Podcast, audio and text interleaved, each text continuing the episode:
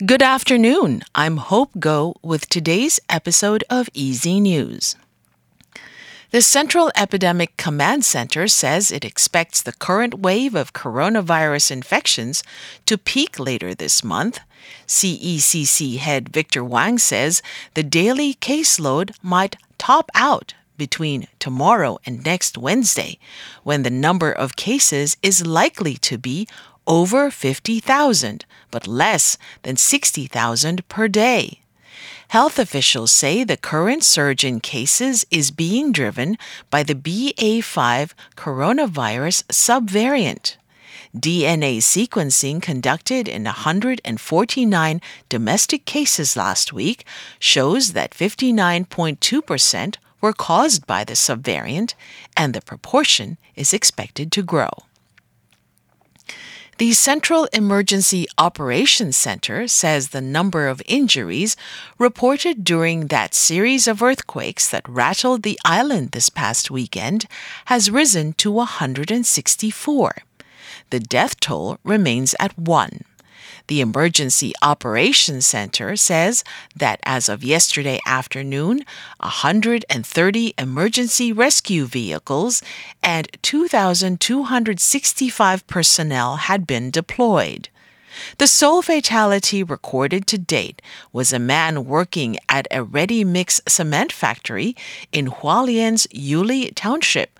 He was killed when a piece of machinery fell on him during the magnitude 6.8 quake. Officials haven't released details explaining how the majority of injuries occurred.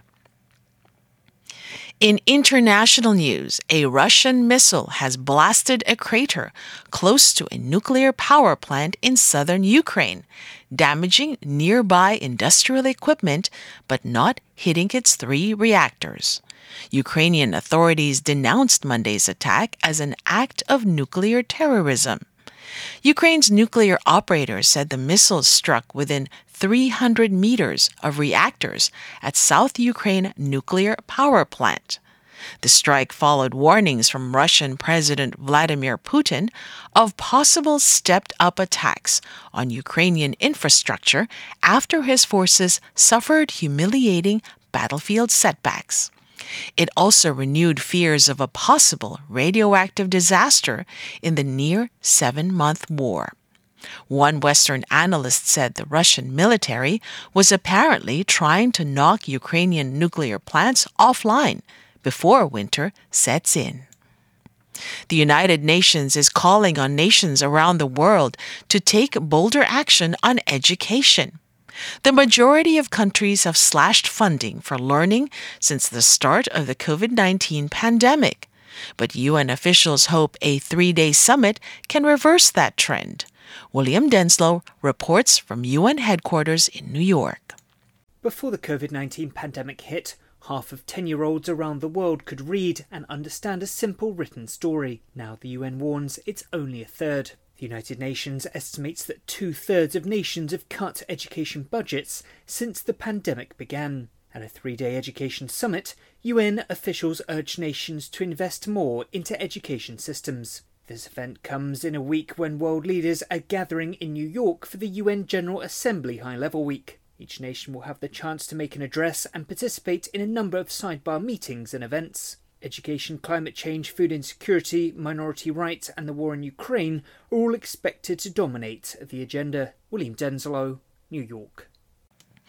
And authorities in Nigeria say they are battling the worst flooding the West African nation has seen since 2012, after floods this year killed more than 300 people including 20 this week.